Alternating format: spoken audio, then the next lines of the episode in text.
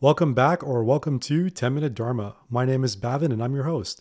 10 Minute Dharma is a podcast where I share my journey and inquiry into Hinduism, comparative religion, spirituality, and philosophy in about 10 minutes, give or take, depending on the topic, of course. Although, uh, once again, I am a little over 10 minutes. This is way harder than I thought it would be, but I'll eventually bring them down to the right time. Iterate, fail, and repeat, as I always say. Anyways, with this podcast, my intention is not to convert individuals or promote Hinduism or any religion by, by that matter. Rather, I'm simply sharing what I'm learning about Hinduism and other faiths in a grounded way to educate people. I simply wish the way I practice Hinduism makes you a better human, whether you're religious or not. If you want to learn more on why I started this podcast, please listen to the intro episode linked in the show notes. These first episodes are really important and serve as a foundation for the entire podcast going forward. It's been quite challenging and quite the learning experience as I try to suss things out. I hope to record episodes weekly for as long as I can, albeit with some breaks in between, of course. Life can throw curveballs, so we'll see how it all goes. There's a Mike Tyson quote that I keep in the back of my mind Everyone has a plan until they get punched in the face. And on that note, in an ironic plot twist of life, I wrote this episode script about a week ago. Several days ago, I actually injured my left adductor and hip flexors. I guess this is what Mike Tyson was referring to about getting punched. I told myself, no, I'm going to launch this podcast even if it means recording in bursts over a week. I'm doing this no matter what. The worst thing you can do in an injury is stay idle. I've been through these enough times that I know that I just need to keep doing something despite how hard it is. So I had to act, which is a great segue into what I want to cover in this episode. In this weird roundabout way, I think God wanted me to be in pain and be injured for this episode as a symbolic representation of what I want to discuss. And you'll understand why in a few minutes. Now, it made sense to start off with a quick introduction of one of our pillar texts, the Bhagavad Gita, or the Gita for short. So, what is it exactly? It's a poem, but it's actually a poem part of a larger epic called the Mahabharata, which, surprise, surprise, is also a poem. And it's actually one of the world's longest poems ever recorded in human history. It contains over 100,000 verses, over 1.8 million Sanskrit words, and it's almost tenfold longer than the Greek epic, the Iliad.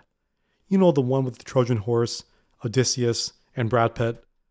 I know you're not going to read the Iliad, so I might as well plug the film, which is such a great film, by the way. Now let's continue. It's further divided into 18 parvas, or books. This is not a trivial piece of literature by any means.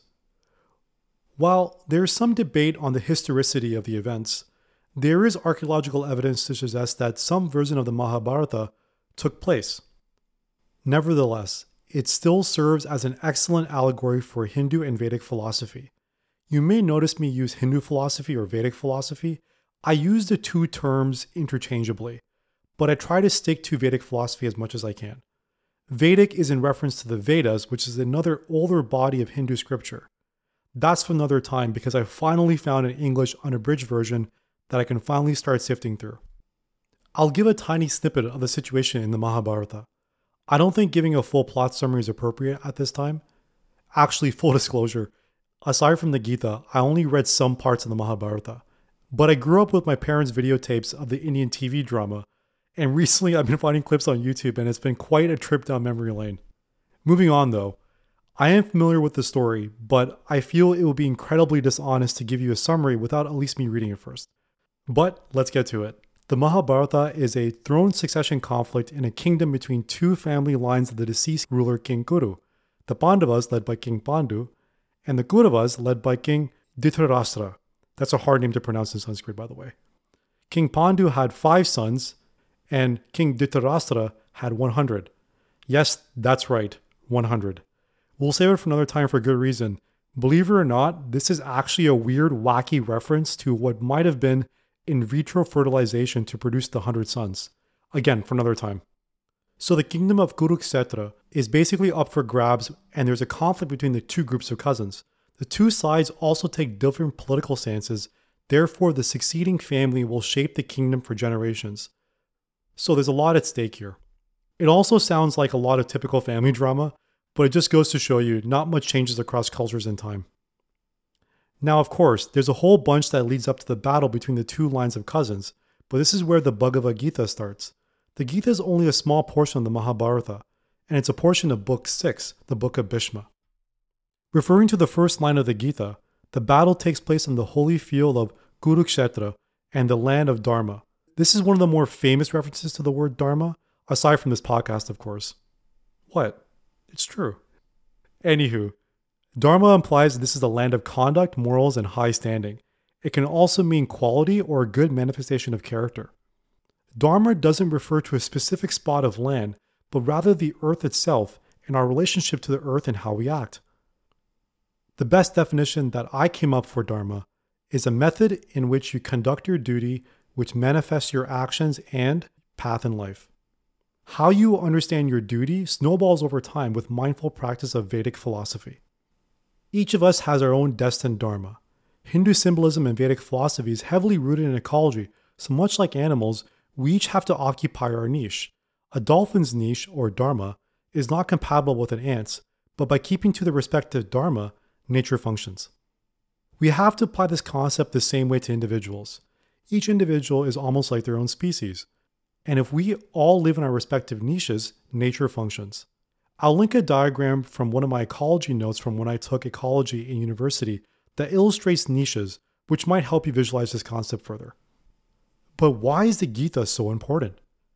It serves as the easiest digestible source of Vedic philosophy and a Hindu way of life. Theoretically, you can kind of ignore everything else in Hinduism, including the Vedas, and read only the Gita and still be up to speed on Vedic philosophy. The Gita catalogs a conversation between Krishna, who is a reincarnation of God in human form, and of course, our protagonist, Arjuna, son of King Pandu of the Pandavas. This is the family with only five sons, if it helps you remember. In the Gita, Arjuna decides not to fight in the looming battle because the opposing belligerents are his cousins. He doesn't want to kill family, and it will destabilize the region, not to mention the loss of life on both sides. Thereby, he relinquished his duty as a warrior leader, despite his powers as a demigod.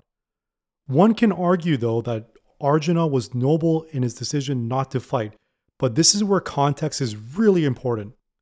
The Gita is specifically about Krishna explaining how Arjuna has a dharma or duty to fulfill, and that not fulfilling his duty in this particular situation will lead to a worse outcome for everyone. Throughout the poem, Krishna describes Vedic philosophy in an effort to convince Arjuna to uphold his duty and fight a just war. One of the core lessons of the Gita if the situation calls for it, you have a duty to fight, which is an important juxtaposition given the passive nature of Hinduism. Let me give an example.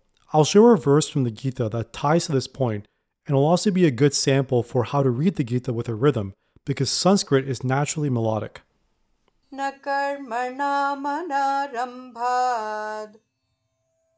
नैष्कर्म्यं पुरुषोष्णुते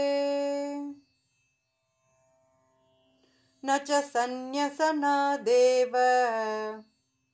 सिद्धिं समधिगच्छति This verse translates to One cannot achieve freedom from karmic reaction by merely abstaining from work, nor one can attain perfection of knowledge by mere physical renunciation. This was chapter 3, verse 4. The audio and translation is from the holybhagavad-gita.org this is one of the best and free online resources for the Gita available. It's not perfect, but it's quite good. I use it alongside what I think is the best academic translation of the Gita. Both are in the show notes for your perusal. So, what this verse means is that you can't just become a monk, live in austerity, and be enlightened. I love this verse because it demonstrates the pragmatism of Hinduism. For most people, balance is key. One needs to take action to develop a pure mind and stay balanced with their reality. In Arjuna's case, he has to fight a just war. That's his dharma.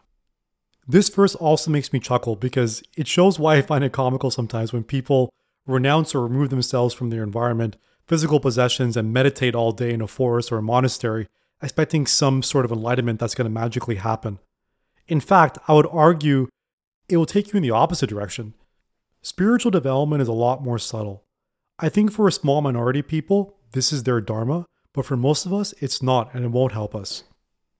Look at Arjuna, a central figure in Hinduism and a demigod, who is directly told by Krishna, aka God, hey, get your shit together and fight. You're not a monk.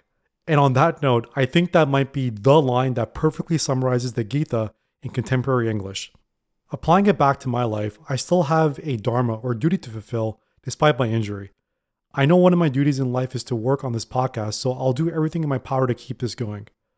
As I work on my podcast, despite my limited mobility, I never felt freer.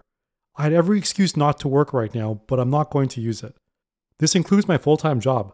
I took two sick days and I went right back to it. Voluntary struggle through voluntary action is vital to our existence. So there you have it. The Gita is a rich, nuanced commentary on Dharma and Vedic philosophy that we'll dissect over many episodes, with some profanity, of course, because I like using comedy to hit a point home when appropriate. I just gave you a small sample, but I think this is a good enough introduction for all of you right now. However, before I end, I recognize this may not be the first time you heard about the Gita. A lot of people are aware of Vedic philosophy through the practice of yoga, but some non Hindus' first introduction to the Gita is through an unexpected source, Dr. J. Robert Oppenheimer. Dr. Oppenheimer was one of the scientists on the Manhattan Project, where they were tasked with constructing the atomic bomb during World War II. He went on camera paraphrasing a verse in the Gita after they detonated the atomic bomb, subtly expressing his deep regret of humanity's savagery. Let me play it for you. We knew the world would not be the same. Few people laughed.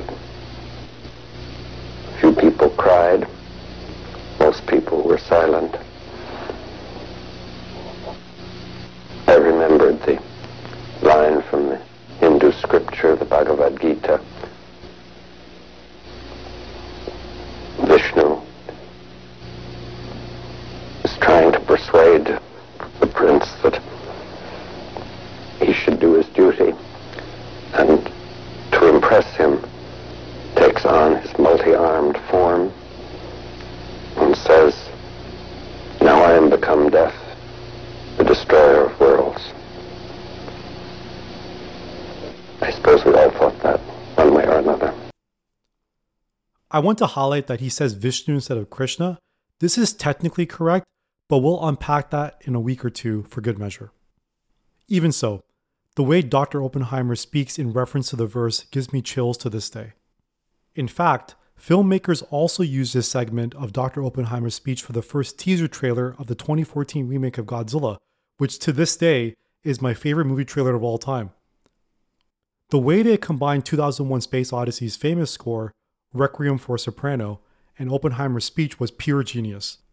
I grew up with all the original Godzilla films, so it meant a lot to me when I saw this trailer cut with reference to one of my other favorite films, 2001 Space Odyssey, and Dr. Oppenheimer's reference to Hinduism. A special little sentimental remix. It's in the show notes for your enjoyment. I also hope director Christopher Nolan filmed and recreated a scene with Dr. Oppenheimer mentioning the Gita in his new movie coming out, Oppenheimer. It will be a great nod to uh, Dr. Oppenheimer's didactic qualities and, of course, Hinduism. So let's wrap up. In summary, the Mahabharata is an ancient Indian epic written as a long poem. There is a succession conflict for the throne of the kingdom of Kurukshetra between two family lineages, the Pandus and the Kauravas. Inside the epic, there is a part called the Bhagavad Gita, which is a poetic conversation between Krishna, a reincarnation of God in human form, talking to Arjuna, one of the sons of King Pandu, on his need to fight a just war by explaining important aspects of Hindu or Vedic philosophy. That's it for this week's 10 Minute Dharma. Next week, we'll go over the first set of what I call Hindu First Principles. This is to help develop a foundational understanding of Hinduism.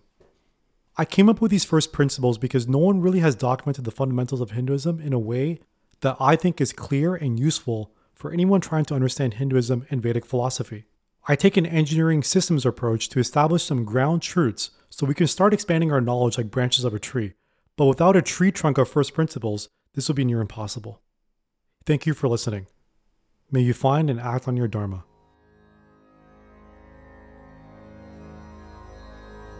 Hare